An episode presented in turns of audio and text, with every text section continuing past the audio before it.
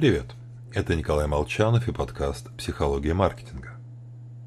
Когда я листаю Инстаграм, то всякий раз убеждаюсь, что окружен чертовски успешными людьми.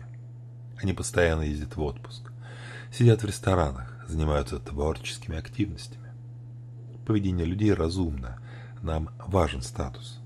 Если невозможно стать, то хочется хотя бы казаться альфой. Даже для людей, которых мы едва знаем, и с которыми вряд ли встретимся в реальной жизни. А из этого следует напоминание, которое нужно держать в голове, проводя маркетинговые исследования.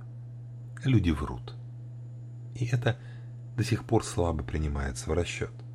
Хотя социологам известно давным-давно, так в свое время в США было проведено глобальное исследование читателей периодики. И огромное количество американцев заявили, что обожают Харпер.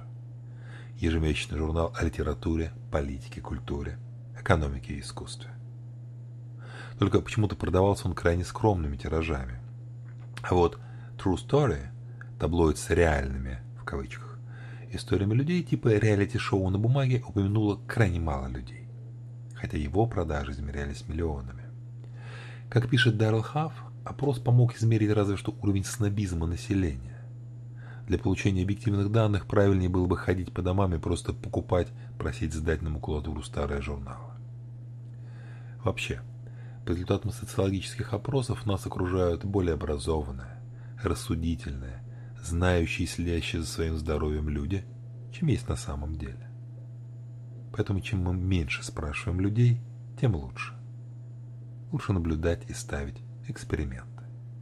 С вами был Николай Молчанов.